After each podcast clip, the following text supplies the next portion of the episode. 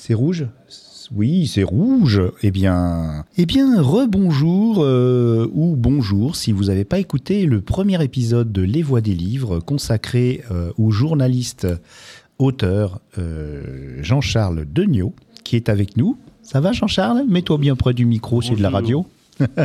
T'en as fait de la radio. Oui. Mais t'étais derrière le pupitre? Ah non, non, pas du tout. Non, moi j'étais dans le studio. Je- T'étais dans le studio, t'étais derrière la vitre. J'interrogeais les gens. Bah ouais. Alors attends, ton micro, du coup, tu vois, c'est le bleu, c'est le premier. Je vais le mettre un peu plus fort. ça, Voilà. tu peux, tu, tu- tu Voilà. peux te mettre plus, plus loin. Voilà. Voilà, toi, tu, tu te mets où? Ouais, tu es Ah bien. bah, je sais pas. Ah oui, euh, bah alors cette voix. Est-ce que tu peux dire bonjour aux auditeurs Oui, bonjour, chers auditeurs. Alors moi, je suis euh, euh, un observateur, voilà, qui, qui s'intéresse beaucoup euh, à tout ce qu'a fait Jean-Charles et je suis passionné de l'écouter. C'est vrai. Et donc, nous avons remplacé donc Totov par Jacques, qui a un magnifique nom, mais que je suis incapable de, pro- de prononcer. Piacentino. Ah, c'est très beau. En français, c'est Piacentino. Hein. Est-ce que tu peux redire Piacentino? Piacentino. Eh, Piacentino perché le, le abitanti di Piacenza sono dei Piacentini. Parfait, le Sud. Alors, désolé pour le verre d'oreille du générique. Vous savez à peu près tout le monde qui est sur le plateau. On a même du public. Youhou Et euh, bah pardon pour le verre de le, le verre d'oreille du générique.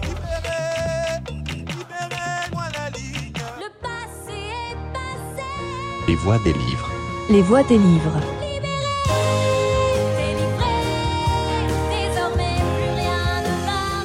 Les voix des livres. Suara-suara buku. Top montage.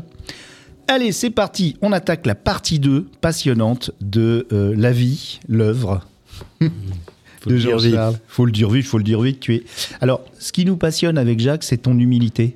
Non. Ah si, un Jacques. Bah oui, bah Il y a une humilité incroyable avec Bah tout oui. ce qu'il a fait. bah oui. Pour vous expliquer le contexte, on est chez euh, une dame extraordinaire, dans un endroit extraordinaire, très chargé euh, d'émotions, si ce n'est de bien d'autres choses, qui est euh, chez Rose, une, une chambre d'hôte à Rennes-les-Bains.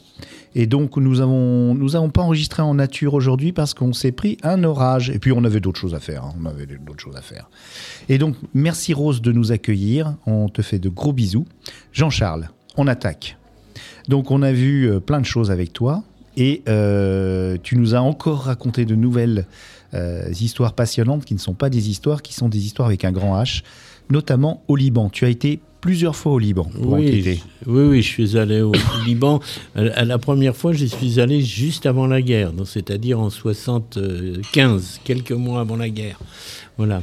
Euh, c'était un pays déjà mer- merveilleux, quoi. C'était, c'était euh, la Suisse du Moyen-Orient. euh, Il y avait tout le monde venait là-bas. C'était les boutiques, c'était génial. Et puis il y a eu cette guerre entre les Palestiniens et les Libanais, les Sunnites, les, qui a duré, qui a duré, qui a duré près de euh, 25 ans, quoi. Voilà. Et du coup, après, j'y suis retourné plusieurs fois, et notamment après les prises d'otages des Français, les Français, euh, en 1984. Et il faut qu'on leur rende hommage. Euh, Quel était leur nom? Alors, c'était Kaufmann, Carton, Fontaine et Seurat. Au départ, c'était les premiers otages français. Ils avaient été pris, j'ai pas la date exacte, en 84, et ils sont restés au- euh, dans les geôles du Hezbollah jusqu'en 88, juste avant la présidentielle de 88, Mitterrand-Chirac. La cohabitation. C'était euh, après la cohabitation, oui, Chirac était Premier ministre et Mitterrand président. Il avait été Premier ministre pendant deux ans, battu aux élections de 86, par la- le 16 mars 86. Et donc, euh, il y a eu euh, cette volonté du Hezbollah, euh, c'était déjà le Hezbollah, C'était le Hezbollah, bien qui sûr. euh, voulait marquer le coup contre la France, parce que le Liban est très lié à la France, il faut le dire. Oui, mais c'était une histoire beaucoup plus complexe parce que derrière le Hezbollah, il y avait l'Iran. Et c'était l'Iran qui menait la danse.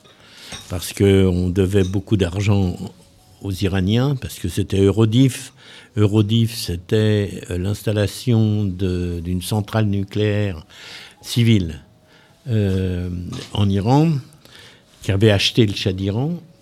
Et il avait livré, il avait donné beaucoup d'argent euh, aux Français le régime a sauté, il, il a dû partir en exil, il est mort peu après, et les Français devaient beaucoup d'argent et on ne voulait pas le payer. Et donc, une euh, des raisons. Une, des- une des raisons. Une des raisons pour lesquelles ils ont pris les otages.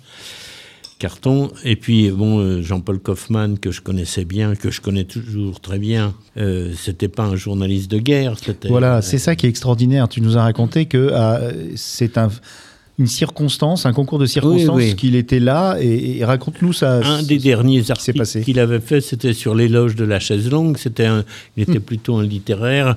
Et c'était à l'événement du jeudi. Et ce qui s'est passé, c'est qu'il est allé là-bas pour remplacer un, un- un- un confrère. Et ils sont arrivés avec Sera euh, à l'aéroport, à l'aérodrome, euh, à Beyrouth. Et, et, euh, ils ont pris un, un taxi et ils se sont fait, ils se sont fait prendre sur, entre la- l'aéroport et la ville. Donc Et ils ont là où à peine un pied sur le territoire. il y a tous les barrages. Voilà. C'est là où il y avait tous les barrages et c'est là où Oui. ils se faisaient, où ils se sont fait choper. Les barrages des différentes factions. Euh, oui, oui, oui. ouais, ouais. Du barrage chiite, sunnite et puis le Hezbollah. Et le Hezbollah tenait pas encore complètement l'aéroport, mais ils étaient autour de l'aéroport. Et ce qui est rigolo aussi, c'est ce petit détail, c'est que ils ont refusé euh, une Oui, voiture oui, qui aurait oui. pu leur éviter Et cela. oui, oui. Alors Didier Schuller raconte que lui, il était dans le même avion qu'eux et qu'il leur a proposé de venir avec eux dans la voiture de l'ambassade parce que lui, il travaillait. Il était envoyé par le gouvernement français pour la reconstruction de après après un épisode de guerre pour la reconstruction du, Du Liban. de, de Beyrouth. De Beyrouth. Voilà, il arrivait et ils ont refusé. Il dit non, non, on a prévu, euh, voilà. Sera et Sera et Michel Sera et Jean-Paul Kaufmann. D'accord. Et euh, Didier Schuller, c'est le, il était au gouvernement, mais il, Il était, il était haut fonctionnaire. voilà. Et après, il a été longtemps maire de, de Non, Clichy. non, il n'a pas été maire de C'est pas lui Clichy. qui était pas été maire de Clichy. Non, non, il n'a jamais été maire de Clichy. Il a été conseiller régional. D'accord. Voilà. Et il a été suppléant de Balkany. Ah, voilà. Mais on en parlera plus tard parce que Oui, ce nom. une autre euh, histoire. ce- oui, une autre histoire. Mais en tout cas, euh, euh, donc tu as fait plusieurs passages au Liban. Combien de fois tu es allé au pays pendant C'était, Au total, peut-être une dizaine de fois, je ne Oui. sais plus. mais pas que pour couvrir, bien sûr. Le, non, le- beaucoup, ce que tu étais avant. sur les otages. Voilà. Avant, c'était pour des reportages euh, classiques, Mhm. et après, c'était surtout pour les otages. Donc- J'ai fait plusieurs émissions pour le magazine, un magazine que vous connaissez pas parce que vous êtes trop jeune, qui Ouais. s'appelait le magazine Vendredi, présenté par Jean-Marie Cavada. Sur, sur la quelle chaîne la Sur- TF1 C'était sur France 2 un moment, après sur France 3, D'accord. magazine Vendredi. Voilà. Ah, Et donc- Jacques euh, semble, euh, semble l'avoir connu. Euh, oui, oui, je connaissais de nom, mais sans en être un, un fervent auditeur. D'accord. Voilà, C'était sinon- des documentaires qui, qui étaient diffusés le vendredi. Et imaginez qu'à l'époque, c'était diffusé à 20h30. Et on faisait entre 30 et 35% de part d'audience. Avec des documentaires Avec le des vendredi. documentaires le Incroyable. vendredi en première partie de soirée. Ah, c'est une autre télé, oui, c'est vrai. Et c'était un autre public et une autre télé. Oui. Oh là là, attention, là, on est en train de faire les boomers, mais c'est normal. On peut se permettre, euh, on est entre nous. Et puis, voilà. Alors, donc, euh, ça, c'est intéressant toutes les fois. Alors, euh, et je voudrais donner la parole à Jacques qui a quelque chose à nous Oui, dire. une question. Est-ce que je connais pas bien l'histoire de Jean-Paul Kaufmann, mais est-ce qu'on connaît les, enfin peut-être sûrement que tu les connais, les conditions de, de- de libération de Jean-Paul Kaufmann? Ah, les conditions de la libération, je les connais. Oui. Oui, tu oui. peux nous en dire deux Je mots? connais les conditions de, de, la vie euh, d'otage dont on ne veut pas parler trop. Oui. Parce que lui n'en a jamais vraiment parlé. Oui, oui. Il, c'était par allégorie dans des livres, dans des voilà, sur euh, le- la maison retrouvée ou euh, sur les vins de Bordeaux. Il écrivait des livres et, et- et t- tout ce qu'il a écrit, c'était autour de l'enfermement. Euh, c'est- un très très bon écrivain. Non, les conditions de la libération, oui, alors elles sont, elles sont rocambolesques, les conditions de libération. Après main, et main- euh, négociation, c'est Pasqua qui a obtenu ça avec son émissaire qui était un certain Jean-Charles Marcani. Et Pasqua, pour obtenir la libération des otages, dans un premier temps, je ne sais pas si vous vous souvenez, il y avait euh, la prise, une prise de... Il a fait le blocus de l'ambassade d'Iran à Paris, sous prétexte que le traducteur de l'ambassade était impliqué dans une histoire d'espionnage. Donc ils ont bouclé l'ambassade, impossibilité de rentrer, impossibilité de sortir, et euh, il leur apportait de la bouffe et, et à manger, et, et il restait euh, dans l'ambassade. En Le résidence blocus- surveillée, quelque part le blocus a duré 8-10 jours. Plus personne ne pouvait bouger. Au bout de 10 jours, les Iraniens se sont dit peut-être qu'on pourrait quand même un peu négocier. Et moi, j'avais rencontré Pasqua, j'avais, longtemps après, j'en avais parlé avec lui. Je lui ai dit, mais qu'est-ce qu'il a fait Ce mec qui s'appelait Gorgi, je crois, euh, Go- Gorgi ou un nom comme ça. Qu'est-ce qu'il avait fait? Rien du tout. Rien Ah du oui. tout. Il me fallait Un trouver coup de pression, prétexte. un coup de pression, un levier de. Voilà. Et alors, la libération, c'est autre chose. La libération, c'est. Marcani va à l'ambassade de France à Beyrouth, et là, il y a des gendarmes, il y a, il y a toute une équipe. hein. Et il propose euh, bah, d'a- d'aller. Il sait que ça va se passer tel jour à telle heure dans les sous-sols d'un hôtel. Il propose euh, d'y aller aux gendarmes. Les gendarmes ne veulent pas y aller. Donc il dit Donnez-moi la voiture de l'ambassadeur qui est blindée. Il prend la voiture de l'ambassadeur, il prend des armes et il, part, il y va tout seul. Tout seul? Ouais. Il arrive euh, dans le parking, il descend dans le parking et il voit il y avait une voiture à, à l'autre bout du parking dans le noir et Jean-Paul Kaufmann, Carton et Fontaine, puisque Seurat était mort entre-temps, il était, il était mort d'une hépatite, euh, sortent de la voiture et viennent vers lui. C'était périlleux parce que les Syriens étaient sur le coup. Ils se, dit, ils se sont dit, les Iraniens ont obtenu plein de choses des Français, pourquoi pas nous? Pourquoi pas nous? Donc euh, s'ils avaient pu les choper au moment de la libération, ils les reprenaient et c'était reparti pour un tour. Donc euh, ce qui s'est passé, c'est que il les a fait venir vers lui, ils, ils sont passés derrière lui, et d'un seul coup ils sont montrés dans la voiture et ils sont partis à fond, ils sont sortis du garage et ils étaient sauvés. quoi. Ah ouais, incroyable. Jean-Charles Marcani, il n'a jamais trop raconté ça. C'est un haut fonctionnaire quand même, Oui, Jean-Charles oui, Marcani c'était un, puis c'était un mec des services, c'était la DGS. quoi. Oui. Oui, oui. Un gars qui avait fait de l'active et qui. Ah oui, oui, oui, qui- oui. Qui, s'est pas Un fait. type Sar- assez brillant d'ailleurs. Voilà. Pas Oui, comme oui. euh, Sarkozy quand il est allé dans cette euh, maternelle pour dire. Oui, oui, c'était pas la même chose. Non. Oui, Alors, oui. je- si tu te souviens bien, Jacques, à cette époque-là, tous les soirs à la télé, pendant le journal, je ne sais pas si c'était Oui, sur toutes les sûr. chaînes, on avait euh, les portraits des, des journalistes et ils disaient ils ne sont toujours pas Absolument, libérés. Et ça a duré quasiment. Ah. Bah, ça a euh, duré quatre quatre ans. Bah oui, bah oui, Pendant oui. quatre ans, on avait Mm. les portraits et c'est vrai que ça nous a marqué, nous. Ah oui, oui, absolument. Même les jeunes euh, de cette époque-là, les années, qui sont nés dans les années 80, tout petits, s'ils regardaient le journal avec leurs parents, euh, ça a été imprimé dans leur mémoire. Bien sûr. Et vient se greffer là-dessus les négociations. C'était, avant, c'était gre- greffé là-dessus les négociations pour la sortie des otages, déjà en 86, les élections de 86, les élections Deux ans avant le- législatives. deux ans avant le, Il y avait l'équipe Chirac et l'équipe Mitterrand. Et donc, euh, ils étaient persuadés tous les deux, les deux, enfin les, et candidats, Chirac, mhm. les deux candidats, que celui qui ferait sortir les otages Serait élu. puisque tous les, tous les soirs sur les chaînes, on voyait leur portrait. Celui qui le ferait sortir gagnerait les élections. Tout à fait. ouais. Et donc, j'ai fait un film là-dessus, sur les otages, le temps des otages. Euh, ils négociaient en Iran, parce qu'il valait, vaut mieux aller voir les maîtres que les serviteurs. Donc, ils sont allés négocier à Téhéran, et il y avait deux équipes. Il y avait une équipe Mitterrand qui était euh, dirigée par un ambassadeur qui s'appelait, j'ai oublié son nom, euh, ambassadeur de France, et euh, le deuxième, Ah, bah il y a mon co-animateur qui vient d'arriver, mais tant pis pour lui, là, sa place est prise. Il sera dans le public. tu viendras pour la partie 3. Vas-y, et le deuxième, euh, l'équipe Chirac, c'était un, un- un conseiller important de Chirac qui négociait. Et il négociait dans deux bureaux différents. Et moi, j'ai interviewé l'Iranien qui servait d'intermédiaire entre les deux bureaux. Dans un bureau, il y avait l'équipe Chirac, dans l'autre bureau, il y avait l'équipe Mitterrand. Et quand euh, l'équipe Chirac disait faudrait pas les libérer avant les élections, parce que Oh. si vous les libérez avant les élections, Mitterrand va gagner. C'est incroyable. Et Mitterrand leur disait, l'équipe Mitterrand disait aux Iraniens, faut les libérer tout de suite, parce que sinon Chirac euh, va remporter l'élection. Le résultat des courses, c'est que ça ne s'est pas fait Mhm. et, et ils ont- ils n'ont pas été libérés et ils sont restés deux ans de plus. C'est peut-être À cause des Français. Voilà, c'est peut-être cette intervention chaotique et Et bien sûr, plutôt cynique bien sûr. qui a qui bien a, sûr. qui a qui a provoqué deux ans de, Bien sûr.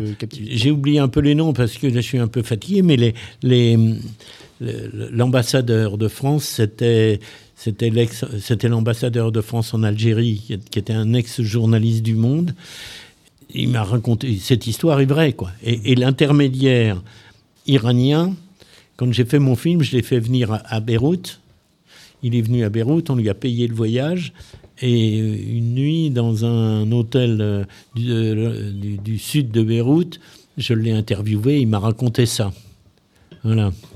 Avec, euh, avec euh, aussi un, un sunnite, mais j'ai oublié le nom aussi, qui était Bon, c'est pas grave. qui a été, qui était, qui était euh, prisonnier en France, qui avait été libéré parce qu'il avait fait un attentat contre Chapour Bakhtiar. Vous Ah vous oui. souvenez pas de ça, Chapour me- ça Bakhtiar Il avait chose. fait un attentat, il s'était gouré de, de porte, et il avait tué une vieille dame. Ah oui. Et Chapour Bakhtiar, il a été assassiné après, égorgé, mais à plus tard. Oui, oui.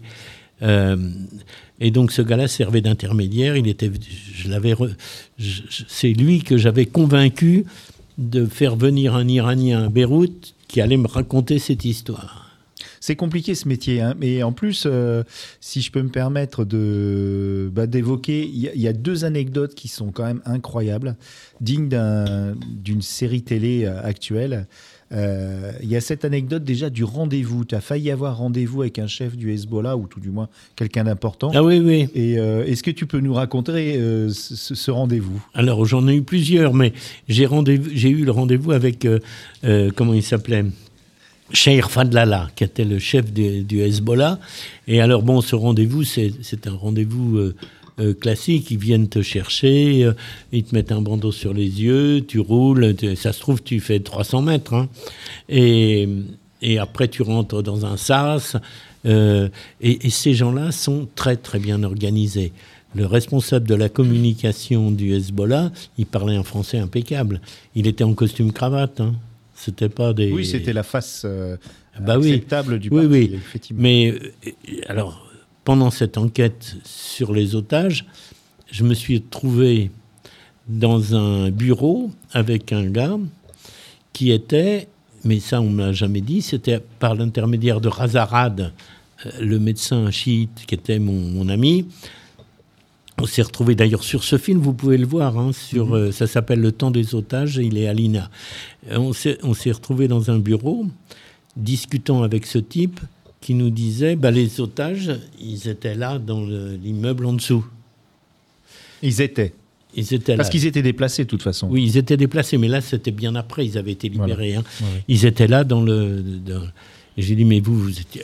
Non, moi, j'étais pour rien, je je les ai vus. En fait, c'est lui qui organisait, parce qu'on ne sait jamais, D'accord. ils disent jamais la vérité. Oui, hein. oui, oui. C'est un principe, hein, la taquilla, le mensonge sacré. On doit mentir tout le temps. Mais alors, ce, ce rendez-vous, donc tu, tu es, tu es, euh, tu, voilà, on te bande les yeux, on te fait faire trois fois le tour du pâté de maison.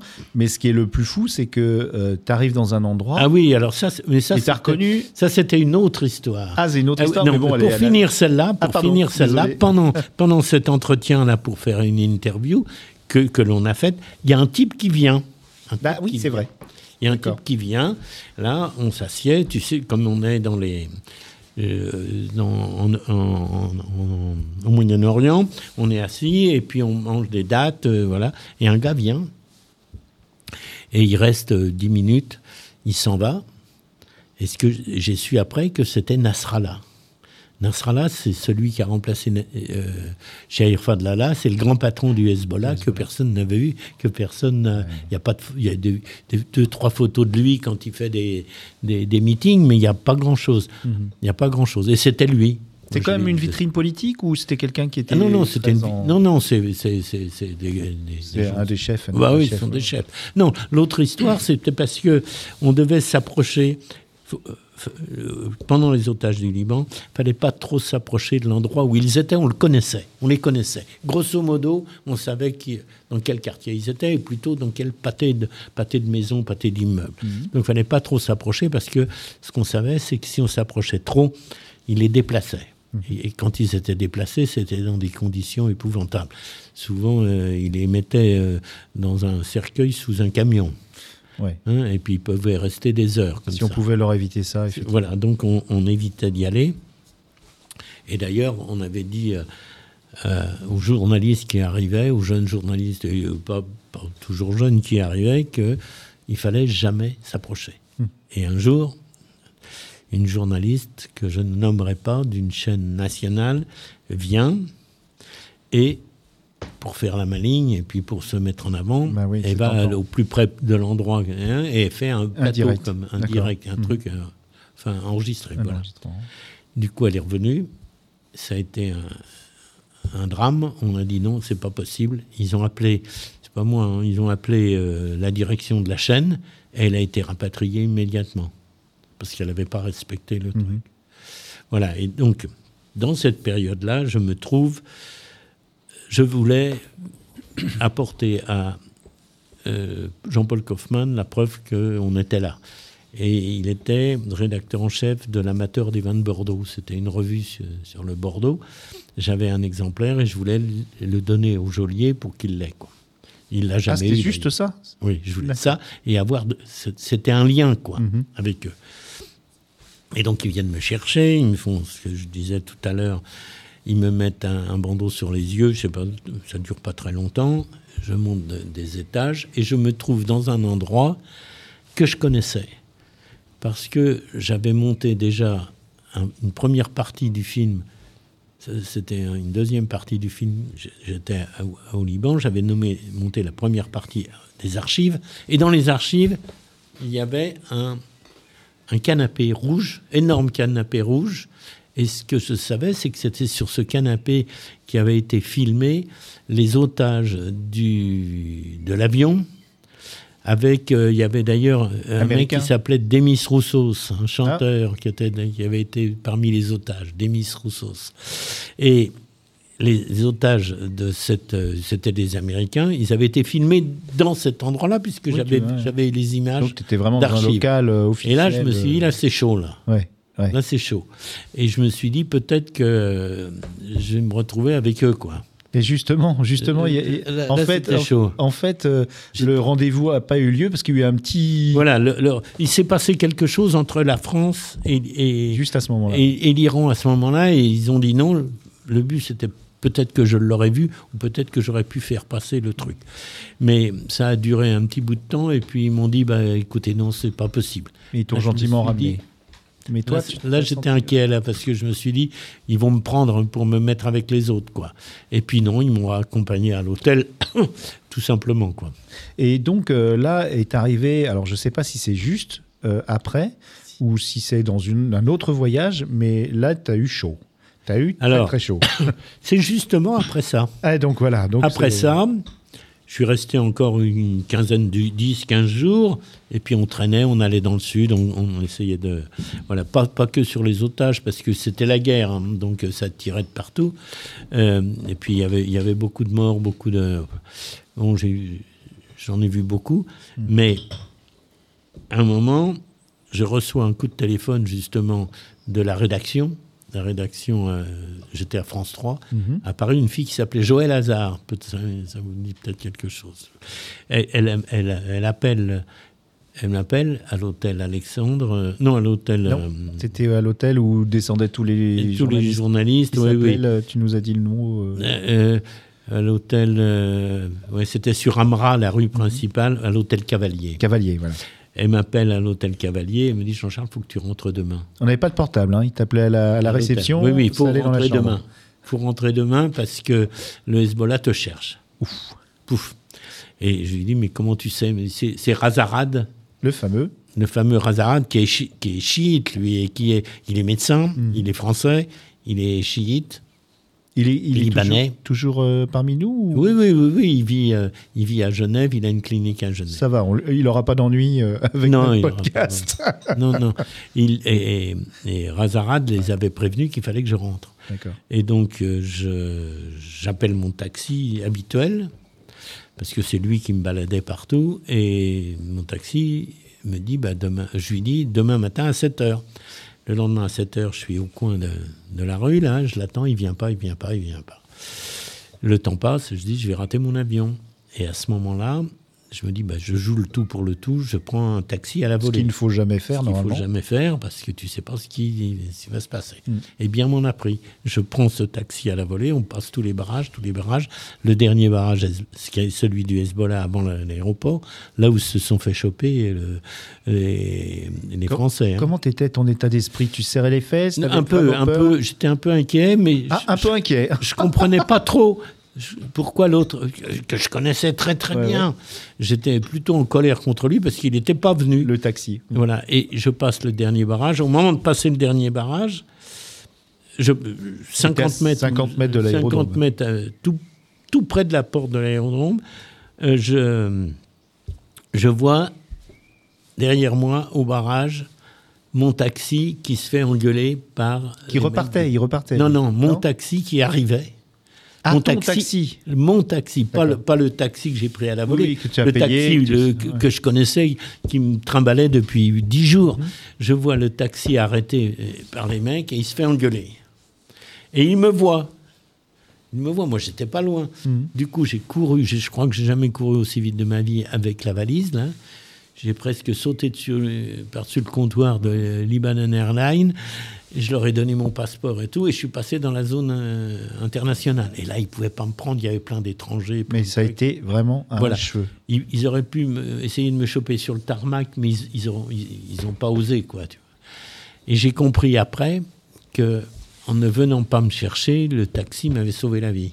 Il avait fait un signe parce que, parce que, parce qu'il avait les. S'il était venu, j'étais foutu, quoi. Voilà. Eh ben dis donc, t'as une euh, comme quoi et t'as écrit un livre sur tout ça Non, euh non, non. Non, là c'était pas. C'est les otages surtout, c'est pas trop ton. Non, non, ton les histoire autres. à toi. Oui, oui. Alors Jacques, Oui, à propos du Liban, euh, deux questions. Est-ce que tu as une interprétation de la grosse explosion qu'il y a eu à, Be- à Beyrouth euh, il y a 3-4 ans maintenant, je crois? Ah non.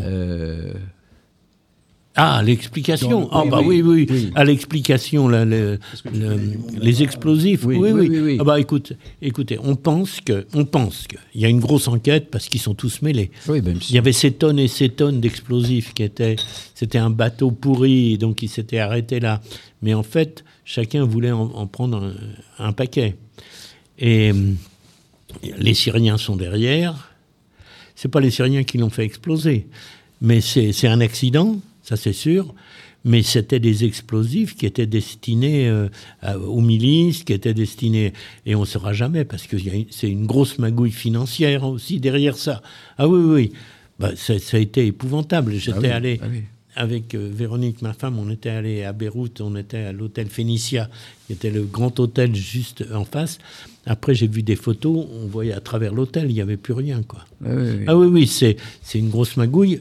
Les juges qui euh, ont il y a un juge d'instruction qui travaille là-dessus, il est menacé. Euh, la classe politique est complètement euh, pourrie, quoi. Donc, y a les pauvres Libanais, ils, ils en bavent. hein. Alors, dernière question, justement. est-ce que, tu, est-ce que tu vois comment peut évoluer le Liban? C'est un trou sans fin. C'est terrible parce que tant qu'il y aura ce système qui, dans les années 50, enfin après-guerre, fonctionnait, suivant une répartition des religions, c'est-à-dire que le président de la République est chrétien, le Premier ministre sunnite, le chef du Parlement chiite, le ministre de je ne sais quoi, commerce druze, après le grec orthodoxe, l'arménien. Les postes sont répartis suivant les religions. Ça ne marchera jamais parce que c'est du clientélisme à mort. La démocratie n'existe pas parce que les gens y votent pour euh, leur, communauté. Donc, pff, je vois pas comment ils peuvent s'en sortir. Il faudrait supprimer ça. Mais le gâteau est tellement important. le gâteau à se partager est tellement important qu'ils bloqueront toujours, tout le temps. On leur avait proposé, le, le FMI devait, devait leur euh, livrer des milliards pour essayer de s'en sortir, à condition de réformer le système politique. C'est ce que Macron avait porté lorsqu'il. Mais ils sont été- incapables. Oui. Ils, sont, ils, ils ne Mais veulent pas réformer le système parce qu'ils perdent tout. Oui, mais c'est de l'interventionnisme aussi occidental qui est, qui est aussi questionnable aussi quelque part. Bah, oui, mais bon, de toute façon, si on laisse ça comme ça, ou alors on leur donne de l'argent Mm. dont les trois quarts vont disparaître, c'est Bon, insoluble. Excusez-moi les amis, mais c'est pas le sujet du, du podcast. On parle du, de, de, de toi en tant qu'auteur. Mm. Et, euh, et c'est vrai que ta vie, en fait, est connectée à l'histoire. Vraiment à l'histoire avec un grand H, même Ouais, si tu fait, de fais... la petite histoire. Ah bah, je ne sais pas... Si, si, Enfin, pour nous, c'est de la grande petite. histoire quand même. Oui, euh, mais en tout cas, bon, en dehors de, de ton humilité, euh, donc le Liban, c'est une, une belle partie de ta vie. Oui, la oui, Russie aussi. Il y a eu d'autres pays et tu m'avais confié quand même qu'il y a un pays qui est cher à ton cœur, qui est l'Éthiopie. Ah bah j'adore l'Éthiopie, c'est mon pays, euh, c'est le plus beau pays du monde pour moi. As-tu fait écrit beaucoup- sur l'Éthiopie J'ai pas écrit sur l'Éthiopie, j'ai fait plusieurs films sur l'Éthiopie. Oui. Euh, pour, euh, pour, pour une émission qui s'appelait Échappée belle, Ah oui, la dernière, le dernier. Et sinon, j'en avais fait avant pour, pour France 3, pour la chaîne Voyage et tout. J'en ai fait beaucoup. C'est un pays que j'adore parce que Des gens aussi. les gens sont charmants, parce que c'est très très beau, parce que c'est il y a tous les climats. Et puis, alors, on parle de c'est des pays, c'est un- un- une vallée, la vallée de l'Omo. C'est la vallée du Rift, c'est là où la plaque asiatique et européenne s'est ouverte. Et quand on se promène là, on voit, c'est habité, quoi. On sait que là, il s'est passé quelque chose. C'est un peu le berceau de l'humanité. Ah oui. C'est le, Ah oui. le berceau de l'humanité. C'est là où on, on raconte. Hein, c'était, Mm. c'était Coppens qui racontait ça, parce que j'avais travaillé avec Coppens un Tu as moment. travaillé avec copains. Oui, eh oui. ben monsieur. Mais Eh sur ben, les mammouths, mais, mais- Sur les mammouths? Oui, oui. Oh. En Sibérie, c'est autre chose. Ah oui. Mais avec Coppens, Ah oui, c'est vrai, je, Oui, je oui. me souviens de cette avec histoire. Coppens. Coppens raconte. Enfin, c'est euh, Lucie. Je suis allé à l'endroit où on a trouvé Lucie. Oui, elle était plus là, bien sûr. Mais il y avait, elle est euh, dans un musée à Addis Abeba. D'ailleurs, il- c'est dans un coffre. Oui. Ils l'ont sorti, j'ai filmé les. Vous pouvez le voir d'ailleurs sur. euh, Sur Madeleine, Sur sur Échappée Belle. ouais, Ah oui, non, sur Échappée Belle. Oui, oui, sur Échappée Belle, vous pouvez le voir. Et, et quand on est allé à l'endroit où on a trouvé Lucie, on marchait Mhm. sur des ossements, sur des dents de requin, sur. euh, Tellement euh, il y en avait. Mais il y en a euh, partout. En Éthiopie, c'est bourré Là, de dans cette fossiles. vallée-là, Ouais. il y en a partout. Et t'étais avec, là, là, t'étais pas avec Yves Coppens parce que tu Non, tu non, rencontré non, non, oui, oui. Pourquoi t'es allé là euh, Tu faisais Parce un que non, parce que j'avais proposé de faire un, un échappé belle, un 90 minutes sur l'origine du monde.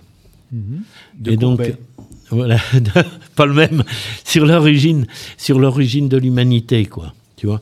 Et donc euh, c'était à l'époque. Maintenant, elle a été détrônée, hein, Lucie, mais c'était Lucie à l'époque. Oui, il y a Toumaï. hein. Il y a Toumaï et puis il y en a d'autres encore en- en- au, au Tchad. Et donc euh, Lucie, c'était le point de départ. Et donc j'ai fait le cinq semaines en Éthiopie autour de, des pays des origines. Alors c'était Lucie et puis c'est cette vallée de l'Omo avec des tribus, euh, les Mursi, les, les Konso, c'est des tribus qui vivent comme on vivait euh, il y a 500 ans. Le seul, la seule différence, c'est qu'ils ont une Kalachnikov. Mais sinon, ils Il y a des vivent... chefs de guerre, il y a des problèmes de Bah, il y a beaucoup de problèmes. D'abord, euh, en Éthiopie, il y a s- 150 ou 160 langues, Mhm.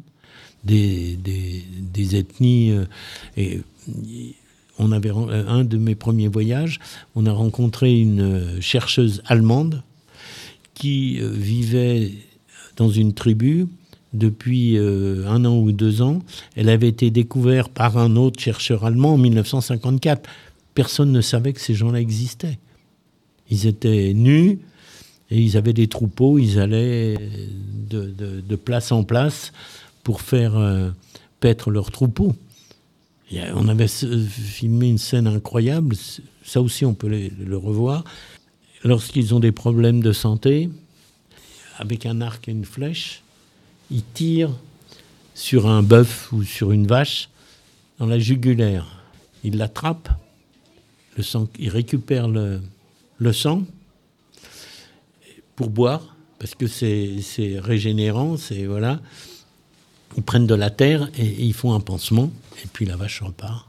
Les Maasai font ça aussi, ils se nourrissent Oui. du sang des, Oui, oui, des bêtes comme ça, en une petite entaille, en du sang, et après ils se nourrissent. Malheureusement, hein, quand on est retourné, je suis retourné avec Véronique, on, est- on a vu les Murcie, on a vu tous ces, ces gens-là. Le problème, c'est qu'il y a l'alcool. Il n'y avait pas l'alcool.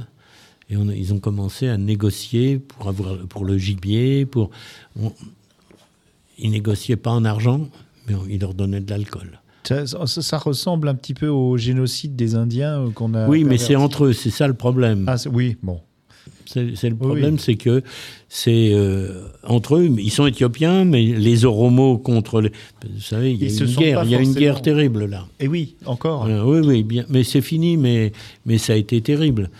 Et la le dernier voyage que j'ai fait, qui, qui est sur. euh, c'est un, un- un film qui passe beaucoup encore parce que. Je sais, quand il y a des droits qui tombent, je m'aperçois Oui. qu'il a, été beaucoup vu. C'est que la, la partie, euh, le nord de l'Éthiopie, c'est là où il y avait la guerre. Et c'est une partie très, très, très belle parce qu'il y a, il y a les, les églises de Lalibela. Je sais pas, vous avez déjà entendu J'en parler ai de entendu parler parce que Ce sont mon- des églises enterrées. Voilà, j'ai un- une personne de ma famille qui est allée là-bas. Voilà, On a vu des photos et c'est proprement hallucinant. c'est hallucinant, de quelle La- bah, Lalibela, c'est le- c'est le- l'empereur Ménélique qui, au début du XXe siècle, a fait un pèlerinage à Jérusalem, parce que c'est des chrétiens, l'église unicéphale orthodoxe d'Éthiopie. Oula. Et c'est des orthodoxes. 20e siècle, c'est récent alors Oui, oui, au début du, XXe siècle. En 1900, euh, Mais quel 1902, 1903, il est allé à Jérusalem, il a fait un, un pèlerinage à Jérusalem. Mais d'Éthiopie à Jérusalem, faut traverser le Soudan, faut traverser l'Érythrée, le Soudan, une, une, euh, une partie de puis l'Égypte, passer et puis remonter euh, pour aller jusqu'à Jérusalem. La hein. Syrie Il faut passer par la Euh, Syrie Non? Pas forcément, mais, Mais remonter jusqu'à Jérusalem. C'était un long. Il n'y avait pas de. C'était avec des chameaux et voilà. Hmm. Il est revenu et puis il voulait faire tous les ans. Puis il a dit mais c'est un peu fatigant. donc plutôt que d'aller à Jérusalem, je vais ramener Jérusalem à moi. Et donc il a créé un Jérusalem en Éthiopie, à Lalibela. Ils ont fait des églises, et c'est les églises de Jérusalem. Il y a le Golgotha, il y a, tous les endroits bibliques. Et enterré. Et pas tous euh, enterrés. hein. oui, les églises sont enterrées, mais, Ouais. mais voilà. Et, et en plus, l'Éthiopie a une, une histoire riche parce qu'il y a eu des, Très des riche. pharaons, peut-être Non, non, non, Mais En non, tout cas, le, le- le- C'était l'empereur Haïlé Sélassié. Voilà, ouais. qui est un, un- un empire. Et puis, ce qui est, ce qui est génial en Éthiopie, c'est aussi, il y a l'Arche d'Alliance. Il y a, l'Arche d'Alliance. de l'Arche perdue? Voilà, la- l'Arche d'Alliance, elle est, euh, elle est en Éthiopie, soi-disant. Ah. Mais personne ne la voit, bien sûr. Ah ben non. Voilà. Et donc euh, ils vont prier devant. euh, c'est une chapelle, c'est l'arche d'alliance est dedans. Mhm. Et voilà, c'est symbolique quoi. D'accord, C'est oui. symbolique. Non, c'est un pays que j'adore.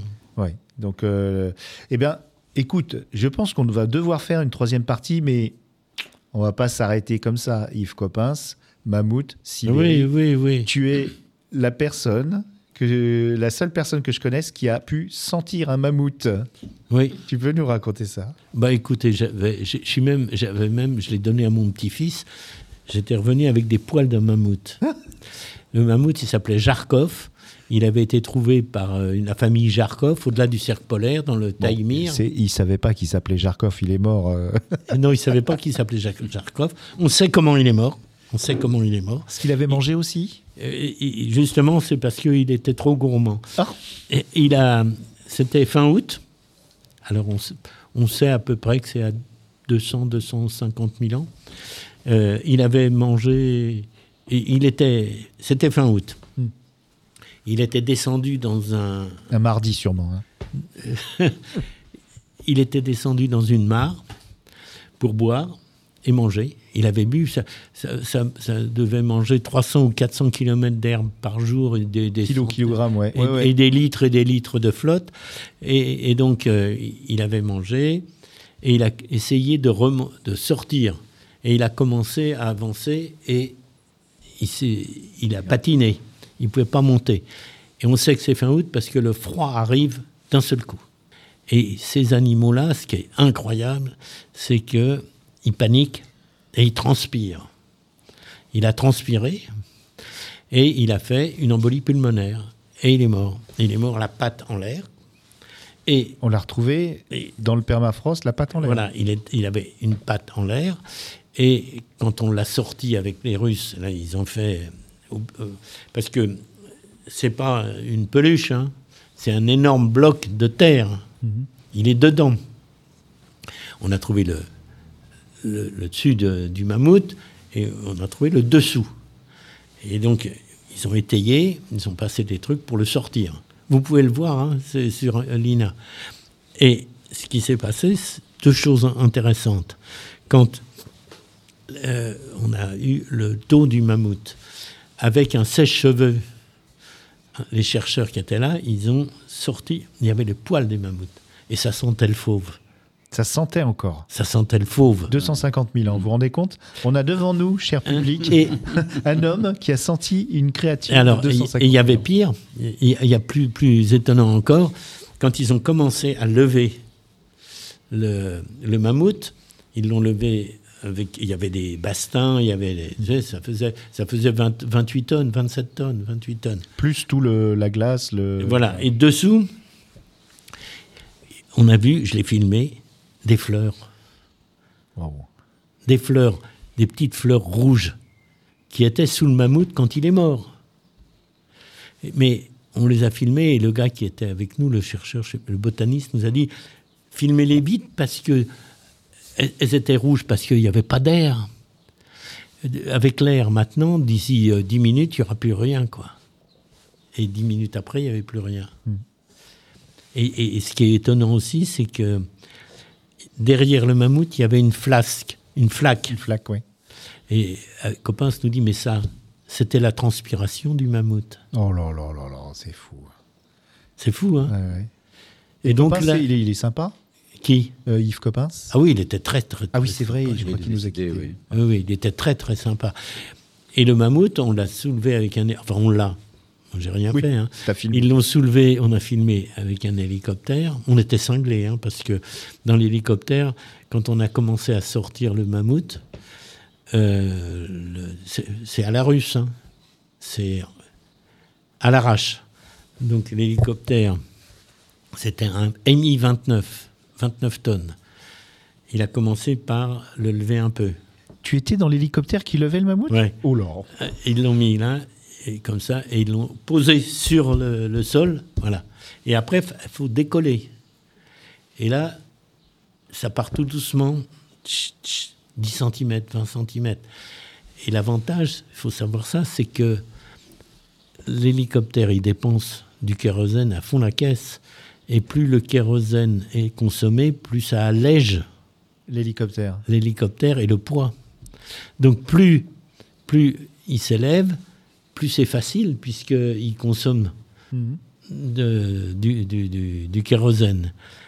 Et, et là, on filme et on s'aperçoit, ça c'est c'est dingo, on s'aperçoit, je m'aperçois que on n'a rien pour tenir le caméraman qui, qui filme. J'ai fait un truc, j'ai retiré ma ceinture, j'ai mis les deux pieds sur la porte comme ça. Le gars, il était devant moi, j'ai mis la ceinture comme ça pour le tenir Tu le tenais. et je l'ai tenu comme ça. C'est fou. Je me suis dit avec le recul, je lâchais. où T'avais il se quel âge. T'avais quel âge Bah, c'est pas très vieux. C'est en 2000. Attends, euh, 2000, 2001, 2002. on- Sur Internet, on, on peut le voir, sur le- la date, la date Hmm. de- des mammouths. Bon, oui, t'étais un homme mûr quand même. Ah oui, oui, oui, oui, oui, oui, oui.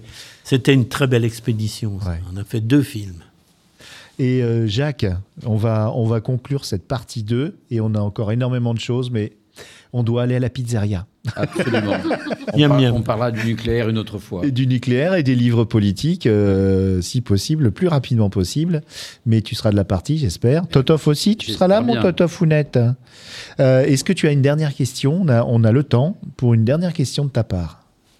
Euh, En rapport oui. peut-être avec ce que tout ce Oui, à, pro- à propos du mammouth, là, puisque Mm. on- tu tu as parlé de permafrost, euh, avec le réchauffement climatique, le permafrost Ah, bah oui. Va, va fondre de plus en plus Oui, en lâchant euh, du méthane qui est 24 fois bien plus sûr, réchauffant que bien le sûr, CO2. bien sûr, bien sûr. Euh, Est-ce que tu crois qu'on peut trouver encore d'autres mammouths? Ah ben des mammouths, il y, en a plein qui apparaissent parce qu'ils sont passés. Les mammouths qui sont qui, ont été découverts en Amérique, ils sont passés par le détroit de Bering le- euh, à pied. Et des mammouths, il y en a encore. La grande énigme. Jusqu'à présent, jusqu'à aujourd'hui, on a trouvé des mammouths. On en trouve régulièrement parce qu'avec le permafrost, c'est le bout de la de la défense qui sort. On en trouve toujours. Il y a, des, des- des défenses. Il y avait un marché, c'était interdit. Heureusement, les Russes ont bien fait ça. Parce qu'il y avait un marché d'ivoire de mammouth, bien sûr. Et donc, euh, des animaux, des têtes de chevaux de l'époque. De, Oui, il n'y a pas que des mammouths hein, qui peuvent. Il y, a, il y a plein de choses. Euh, des rhinocéros laineux aussi. Mais ça, il y en a encore. Des vivants, hein. on en a filmé. Mais le- ce qu'on n'a jamais encore trouvé, à présent, c'est des hommes. Waouh. Et il y Ah en oui. avait forcément, Bah oui. puisqu'ils sont passés là. Ils n'ont encore jamais trouvé de squelette humain. Et, et dans la Sibérie, c'est grand. Hein. Rien. Que des... Ça va venir probablement. Probablement un jour, peut-être. Bon, en tout cas, c'est une, c'est une vie passionnante que tu as eue, hein, mon grand, Ouais. malgré tout ce que tu Je dis. sais pas. Et quand on, on lui dit l'histoire, on a même carrément la préhistoire. Bah, merci d'avoir accepté Bah oui. euh, de parler au micro des Voix des Livres. Et puis, euh, ben, au revoir Jacques, à une Au prochaine. revoir, merci Hein de m'avoir invité. Et puis Jean-Charles, tu reviens du... oh, le... Oui, quand Ah, vous voulez. Super. Alors, attends, Il vous voit maintenant. tu cherches une dernière euh, référence à Non, non, je cherche la date des, des, des mammouths. Des- La date C'est des en mammouths. 2000. En 2000. Sur la piste du mammouth. Ah bah oui, t'avais 24 ans. Ouais. Eh bien, merci d'avoir écouté jusque-là. Et puis, euh, c'était passionnant. Donc, j'ai aucun doute que vous reviendrez pour la partie 3. Au revoir à tout le monde. Il y a eu une météorite qui a tapé sur la Terre, alors ça a fait un nuage de fumée, alors ça a cassé le soleil. Alors les dinosaures sont morts parce qu'il n'y avait pas assez de soleil.